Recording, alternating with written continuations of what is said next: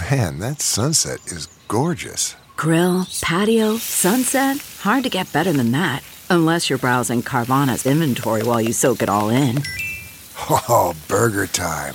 So sit back, get comfortable. Carvana's got thousands of cars under $20,000 just waiting for you. I could stay here forever. Carvana, where car buying meets comfort, meets convenience. Download the app or visit Carvana.com today.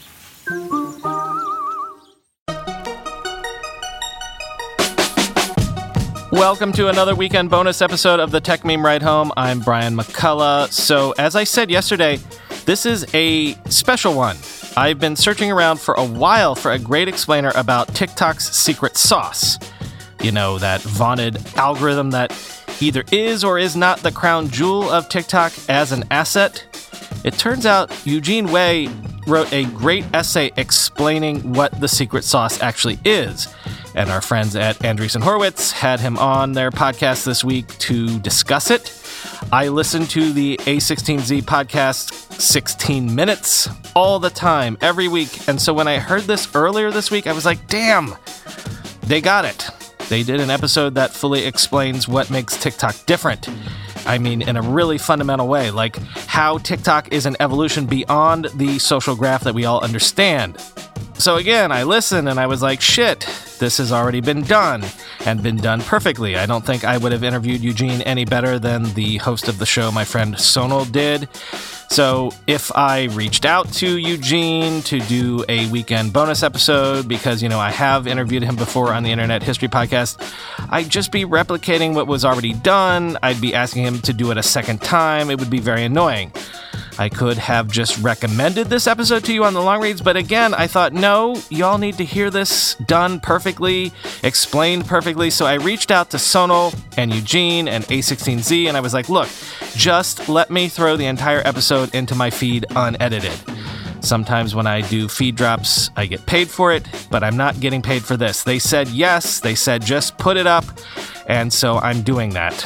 I just want you to hear the best explanation for how and why TikTok is different and how it just works. And look, thank you to them for letting me share this with you. And since they did, please do subscribe to 16 Minutes, a news podcast by A16Z. I love it. I'm a religious listener. Anyway, thanks to all involved and enjoy this. Hi, everyone. Welcome to 16 Minutes. I'm Sonal, your host, and this is our show where we tease apart what's hype, what's real when it comes to the headlines, the tech trends, and where we are on the long arc of innovation.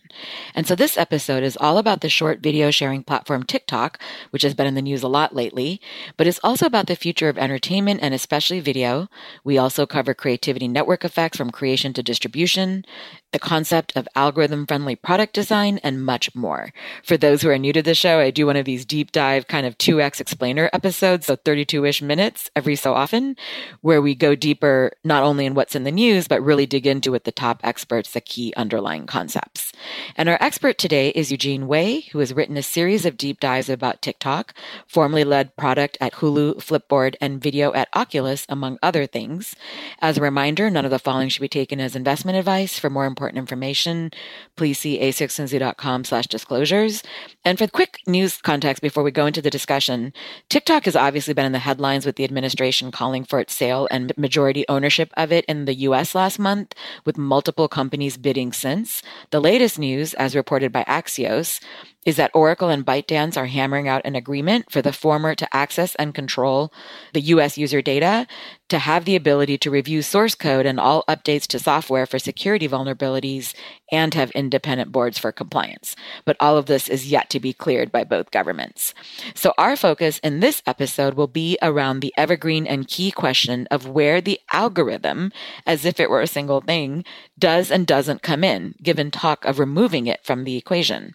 And more specifically, we're talking about the For You page algorithm, which Eugene, you wrote about recently as quote, the most important technology that ByteDance introduced to TikTok. And you also called it the hardest part, which allowed a team of people who've mostly never left China to crack the cultural code and grab massive market share in places they've never experienced firsthand. So what do you make of this news that this sale or partnership or whatever it ends up technically being may or may not include the algorithm? Yeah, I think in a lot of talk about TikTok's algorithm, and I'm partially responsible. The dialogue's gotten a little bit breathless about the algorithm. It's become like the magical MacGuffin in a film, the uh, you know suitcase of whatever in Pulp Fiction or something like that. And while I do think the algorithm is important, I actually think that people may be overstating just like the power of the algorithm in isolation, whether it comes along in a deal or not. If you ask machine learning researchers around the world if they think ByteDance has some algorithm that nobody has, I doubt they would agree. The algorithm is based off of very conventional research and conventional thinking in terms of recommendations algorithms.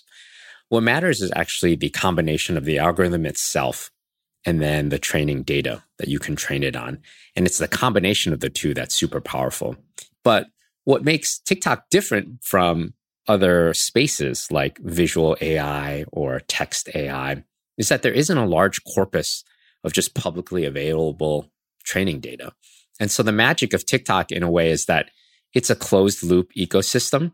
It's an app that encourages its users to create the training data that it then trains its algorithm on.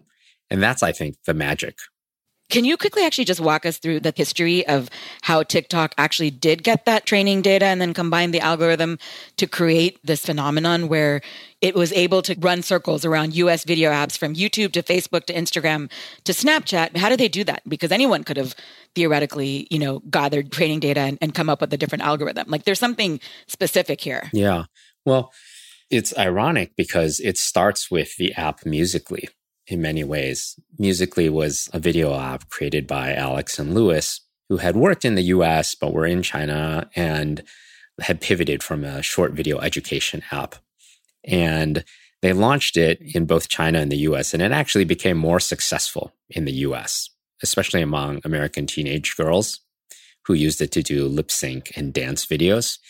And then ByteDance cloned Musical.ly essentially in China in an app called Douyin, the irony of that is actually that the clone of Musical.ly ended up launching in a larger market and becoming a larger app with a larger user base. And so eventually they bought Musical.ly after its growth had stalled out in the US. And that's when they rebranded Musical.ly into TikTok. So it's this weird, you know, multi hop mutation of the app that like built in China, did well in the US, got copied in China, and then China bought the US version. It just kept hopping back and forth across the ocean.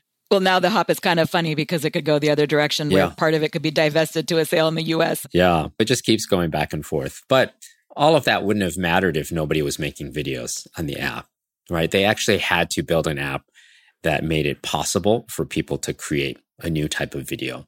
Could you break down a little bit more into the tools? You come at this from the vantage point of someone both in tech and who's also been to film school and is a huge lover of multimedia.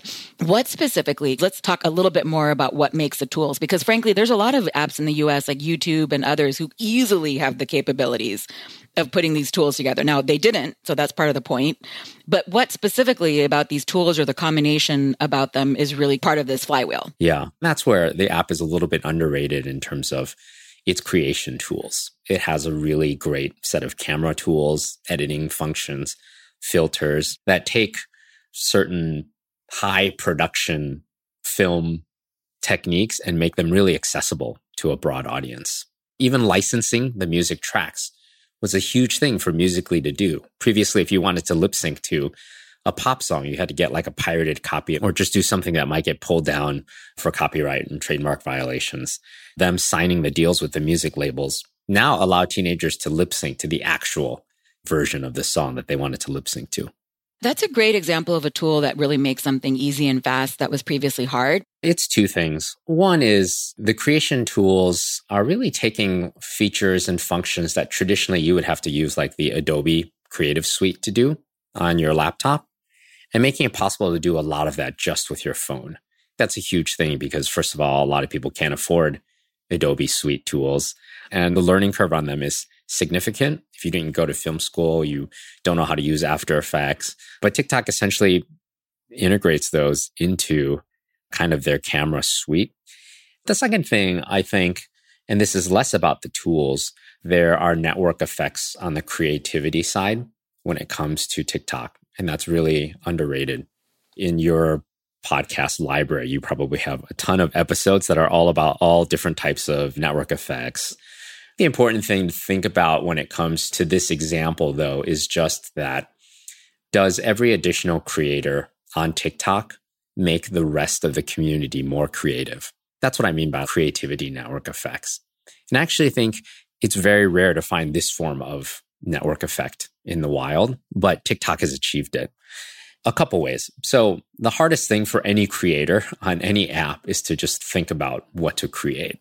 You know, if you are presented with a blank canvas or the blank page as a writer, can you come up with something from scratch?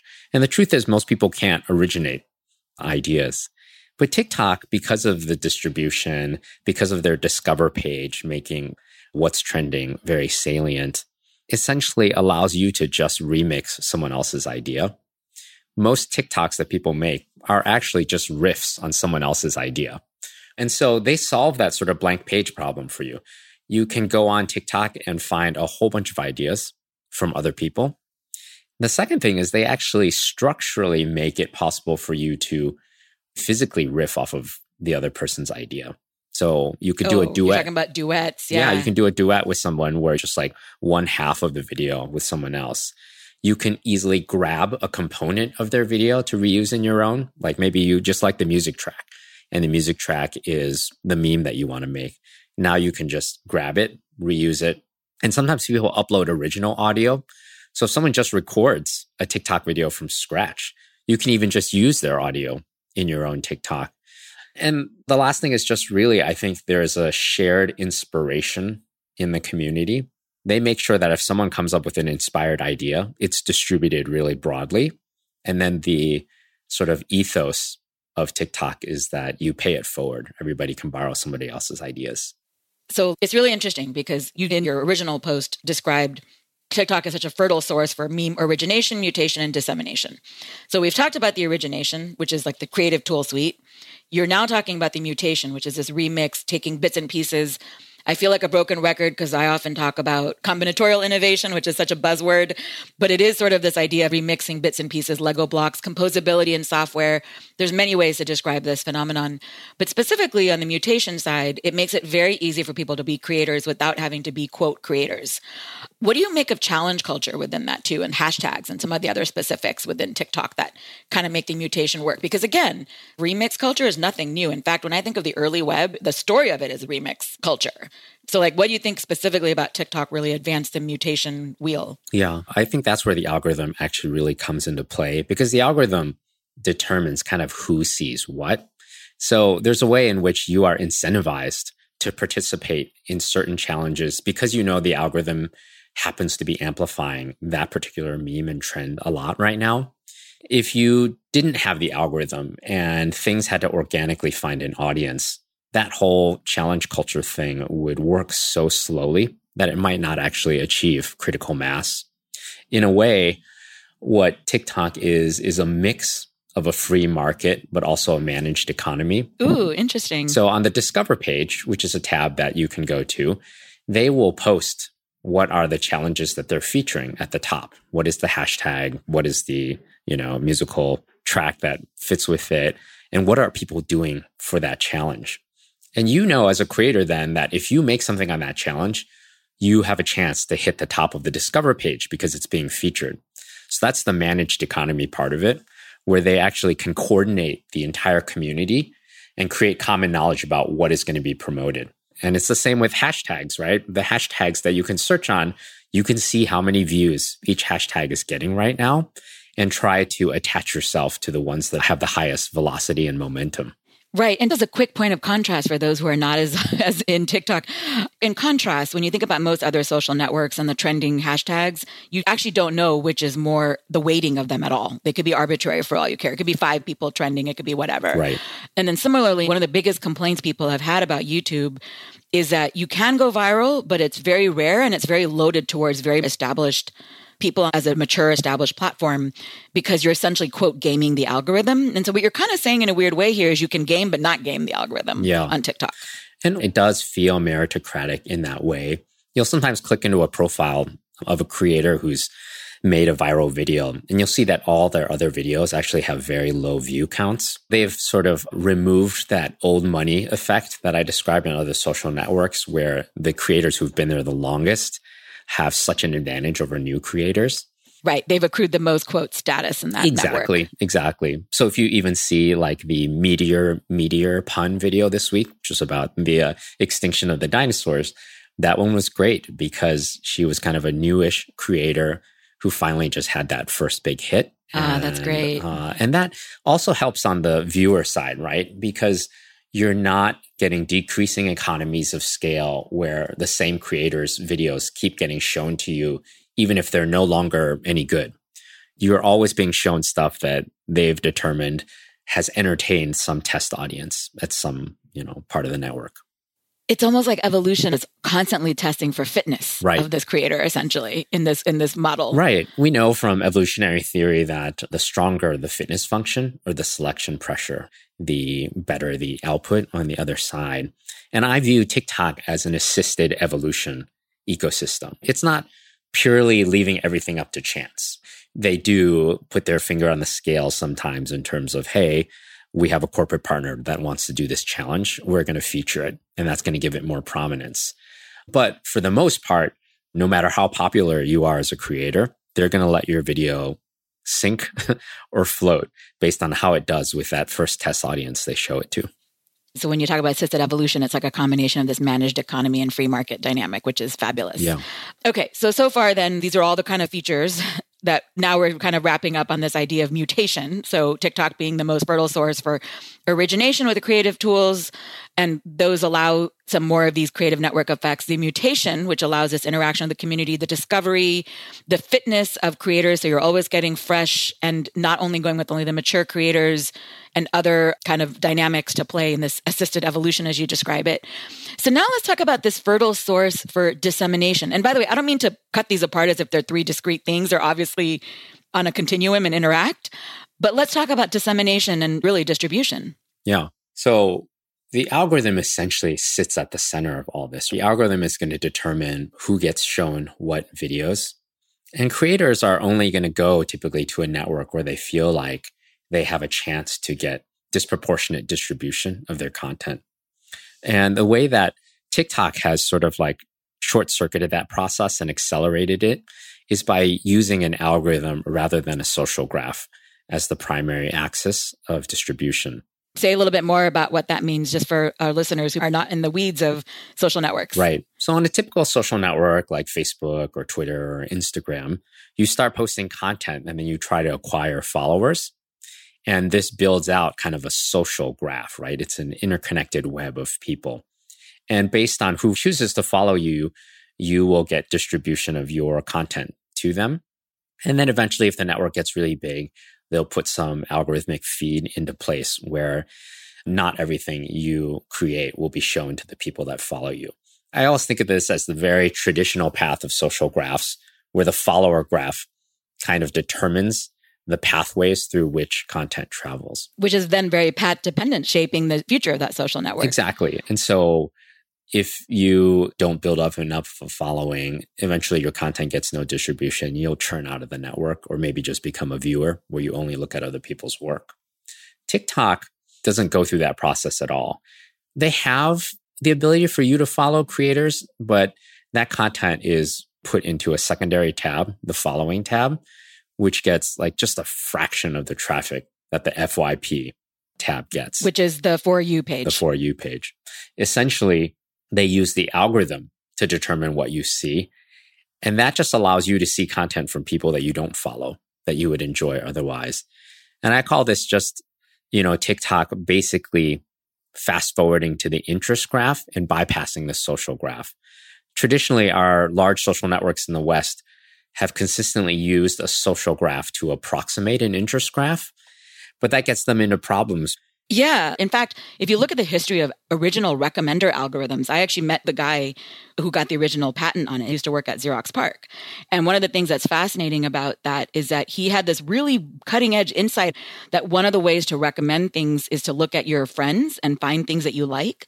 But that's not always true. Like your friends' interests do not actually capture your interest. Like I'm your friend and I love your views on film and you're really into movies and books. I have those interests in common with you, but you're also really into sports and I have no interest in sports. And so if you were suddenly tweeting a bunch of sports things, I wouldn't be interested in following that segment of your timeline. Right. So we've seen this happen again and again on other social networks. On Facebook, they pivoted from, hey, here's photos from your friends to, hey, here's someone sharing like a political news story. And it's the same on Twitter where you might follow someone who has a lot of interesting thoughts on something that you care about. But then, yes, they suddenly start posting about their favorite home sports team or something that you don't care about. And then you're stuck in this bind because the entire feed and the entire graph is built off of that social following. And you start to get a higher noise to signal ratio in your feed. And that can lead to churning or losing interest in that. So TikTok is like, you know what? We're not focused on that at all. We just consistently want to know what's entertaining you right now. And we're going to keep showing you more of it. I'm just going to read something from your post that's super relevant because you talk about how they notice everything. And if you like a video featuring video game captures, that is noted. If you like videos featuring puppies, that is noted. Like it is known, it is noted, it is noted. So they notice everything basically, and they do all the work. So you don't have to explicitly tell the algorithm by who you're following. It just decides for you and serves things up to you. The thing that's really interesting is that they epitomize an idea that I first read about in James Scott's Seeing Like a State.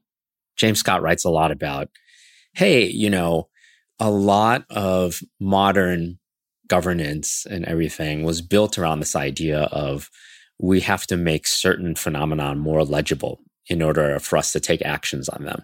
For example, if you want to tax people, if you want to conscript people, you need to actually know like how many people live in your country, what pieces of land do they operate? And so there came about this idea of just classifying and structuring society in a way that made those units of measurement more legible so that you could do things like tax people fairly. And we live in such a world where that's taken for granted now that we almost don't think about it. But if you think about a previous era when people didn't even have last names, it was just really hard to track your citizenry. I think about TikTok as an app that epitomizes the idea of seeing like an algorithm, where if the algorithm is going to be one of the key functions of your app, how do you design an app that allows the algorithm to see what it needs to see?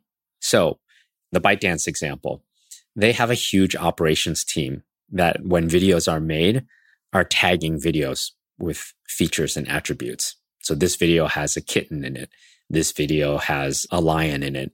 This video has soldiers doing workouts in it. All those classifications actually really matter because visual AI hasn't reached a point where you can determine exactly what the video is about. But because ByteDance invests so much in this, when they serve a video to you in TikTok, the algorithm can already see a lot of what's in the video. It knows what the video is about. Next, if you look at the design of the app, what's striking about TikTok is it only shows you one video full screen at a time. And whether it's by design or accident, this is very, very different from social media apps where there are many items on the screen at one time. So with a Facebook or Twitter, if they show you like four stories on your phone screen at a time and you're just rapidly scrolling past it, the algorithm has a hard time seeing what you feel. Like, what are you even looking at on the screen? TikTok is different. They show you one video, one video only, and from the moment that video is on the screen, they're looking at everything you do and they can attribute all of that to being a clue as to your sentiment on that video. If you flip past that video before it even finishes, that can be a negative signal. If you instead let the video loop four times, then you share it, then you heart it, then you go and follow the creator, or then you go and look at the musical track. Those are all signals of interest. And so in that way, their feedback loop is super efficient and tightly closed. And that is, I think, a form of design that I refer to as algorithm friendly design. You know, traditionally all of the design principles that have guided the Valley for a long time are about minimizing user friction. In this case, they're actually introducing a bit of friction, right? It would be faster if they showed me multiple thumbnails on the screen for me to just scan through a bunch and flip through them. They're intentionally slowing me down and showing me one thing at a time. But in doing so, they get much cleaner feedback about my sentiment. And that means that the training of the algorithm happens more quickly. Oh my God, what a great explanation. So, just to quickly sum up, this idea of seeing like an algorithm is critical. And what you really added to this as well, besides that great phrase, is the fact that the product is designed to support this ability to essentially isolate the variables in that feedback loop of what you're studying and what you're noticing so that you feed it back to your users. That explains then the context that we need to know to kind of understand how the algorithm works and what it is. So now let's cover the third question of dissemination. And now, how does that play into this whole flywheel of these creator network effects, and then now you have distribution. Yeah. So the problem in the modern age is not that we don't have enough content, it's that can that content find its audience? And because TikTok has such a nice closed feedback loop, its algorithm can see what each viewer is interested in, and it can see what each video is about. It can also see how an initial test audience reacts to a video.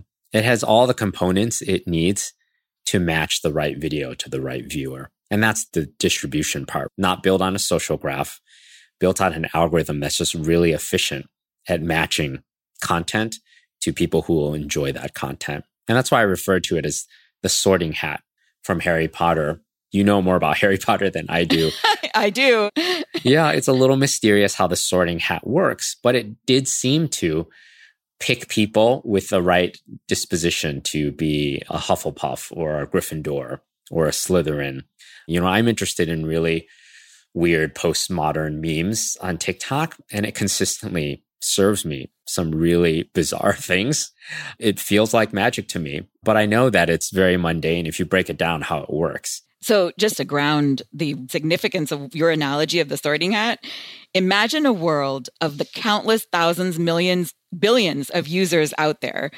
And then you have this ability to essentially identify people who have like minded kind of interests, again, going back to the concept of interest graph, and sorting them into quote houses of shared interest. Because in Harry Potter, the analogy is not just that these people are alike or anything, but that they have shared interests and personality traits or things that they like or whatever it is. You know, one of the interesting things about the internet is people often talk about how it breaks down geographical barriers Going back to this idea of the sorting hat, the significance of this ability to distribute and sort people into houses and communities is really significant. The thing that an algorithmic sorting allows you to do is to just scale that sorting function infinitely. You could have editors at a magazine trying to determine what its readership is interested in, but it will never be able to keep up with the just sheer infinite variety of its audience. You could have Reddit, which kind of sorts people into subreddits, but you still have to go and find the subreddit yourself and join. TikTok just allows this to happen organically without you really having to do much that feels like work. They don't necessarily force you through a long profiling step. You just jump in and start watching these funny videos. It's relatively low cost if you see a bad video or one that bores you to just swipe past it and immediately have a new one playing. And as that's happening, the app is learning about your tastes. The other thing is people's tastes change over time. And so as your tastes evolve, the TikTok algorithm quickly can detect that, like, oh, okay, this week you're into Draco fan fiction. So we're going to show you some more of that because we happen to have plenty of that right now. Which you are. yeah, yeah. And I'm sure by next week, I'm going to be onto something else. Right. So it sort of is just closely hewing to your taste profile. You know, Alex and Lewis who founded Musical.ly, I mean, they did work in the US. So it's not like they didn't know anything about American culture. But the fact is that no matter how many people you have working at your company, there's no way if you reach hundreds of millions or even billions of users that you can personalize manually for all of those users. And the algorithm here essentially says that you can scale to serve an audience of any size in any country. And that's really powerful. Man, that sunset is gorgeous. Grill, patio, sunset. Hard to get better than that. Unless you're browsing Carvana's inventory while you soak it all in. Oh, burger time. So sit back, get comfortable. Carvana's got thousands of cars under $20,000 just waiting for you. I could stay here forever. Carvana, where car buying meets comfort, meets convenience. Download the app or visit Carvana.com today. So, just as you made the observation earlier that the creators can evolve in this platform and that the system evolves and identifying them and their skills as they do, so does it work for the consumers who are evolving, which is super powerful. I love what you said about the subreddits too, because it's not just the friction. Actually, when you go into any kind of online community, you have to learn these norms. And here you're kind of immersed in a community, but it's actually not social at all at the end of the day. Like TikTok, ironically, is not a social network, technically, then. Right. How do you kind of define it in your taxonomy of social networks? I call it an entertainment network where its primary purpose is to match these entertaining videos from creators to the audience that would enjoy them. That's its primary purpose. And you can obviously leave comments with creators, and a lot of creators will accept challenges from their viewers. You can ask someone to make a video of a particular type. And sometimes in a video, they will say, Hey, this is in response to user XYZ. But you're right that the dominant mode of TikTok is not as a social graph. And that's probably by design and allows them to avoid the negative economies of scale that come from a social graph that reaches a really large size. Okay, now let's bring it back to the news and the trends. So, so this show is about covering the long arc of tech trends. We've talked about the evolution of recommender systems, the social networks. We'll talk about video in a second. You've started to tease apart what's hype, what's real, including some of the hype you yourself may have put out about the importance of the algorithm. To close a loop on bringing it back to the news, where do you stand on this idea if in the final agreement, and again, who knows what's going to happen because this changes every day, the algorithm is or isn't part of it because China just updated their export controls to be able to refute the deal if they don't want it to be in there, the source code. How much of a difference do you think it makes? Do you think if they were to back engineer an algorithm that functions similarly, that noticed everything given the current product design, do you think they could conceivably still recreate that sort of wheel given that there is already this critical mass of users on TikTok? Well, earlier I talked about how I think people are maybe overrating the algorithm in terms of just like, you know, how unique the algorithm is itself. But it is certainly true that if you purchased TikTok and it didn't come with the algorithm, it would take you some amount of time, even if you had all the user data, video metadata, all of that, to sort of rebuild and retrain an algorithm of your own. And there's always a risk with the social network that in that interim period, maybe it takes you months, maybe it takes you a year that people would find that the app wasn't as responsive to their interests anymore and that they might churn off of it. So certainly you would rather have access to the full closed loop that allows that information to be fed back cleanly into the algorithm. The algorithm's already been trained. the hardest part often with a lot of these algorithms is getting that training data set. And they already have just a massive training data set of these videos with, I don't know, a gazillion hours of view time. And you have a lot of users whose tastes are already been profiled. So yeah, I would say that it is possible to rebuild an algorithm. I think with the right tech companies, you have a lot of the talent here in the US that can do that. But that process takes time and that's risky. Okay, so now I'm going to ask you just two last quick questions on sort of the long arc of tech trends, and then one practical question before we switch to that. As someone who thinks a lot about product and multimedia and you know has worked on designing you've actually actively designed many of these things in production do you have any advice or what are the implications of all this besides the fact that this phenomenon could occur penetrate into mass market what do you think about how this affects your thinking for finding product market fit or designing products in this kind of era? Yeah, um, you know, I think a lot of people have said, wow, there hasn't been any big new social network in recent years other than Snapchat that have come up to challenge Facebook, Instagram, Twitter, those giants. So I think one big learning from TikTok is, hey, there's an alternative approach that might work, which is to just cut straight to the interest graph and that the way to do that would be to figure out can you design an experience, a user experience that allows a machine learning algorithm to get access to a unique set of training data. And I think it is probably possible in other fields and disciplines.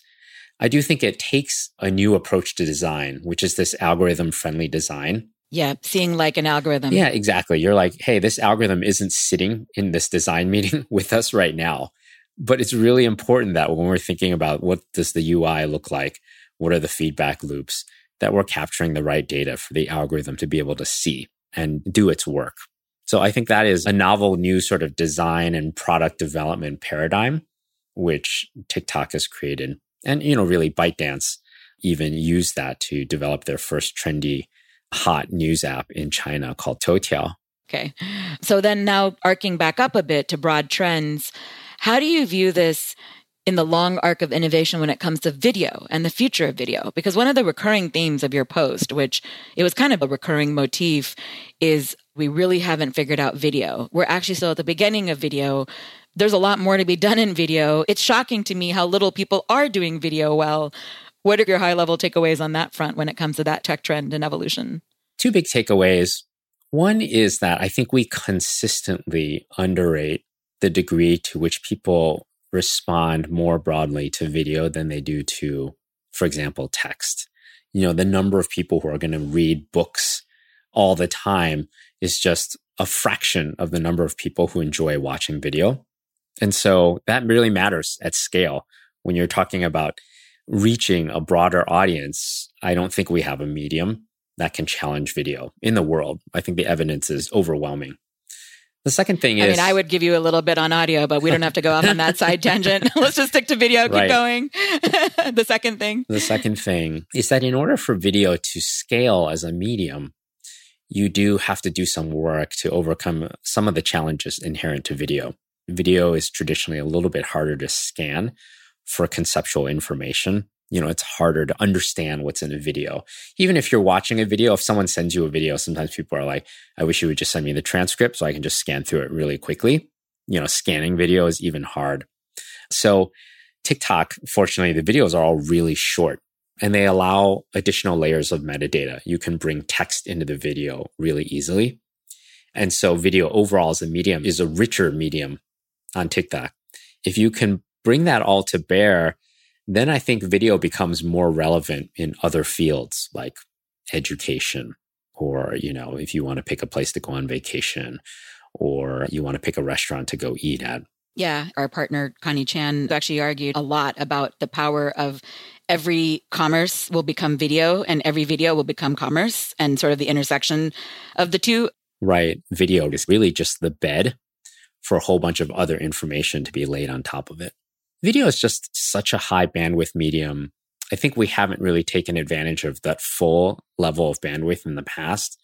We know that humans are super attuned to body language, to reading another person's face. You know, one of the downsides of trying to read body language over Zoom you may have like 15 people in a Zoom. Each is just a small thumbnail. You can't really see anything other than a blurry version of their face.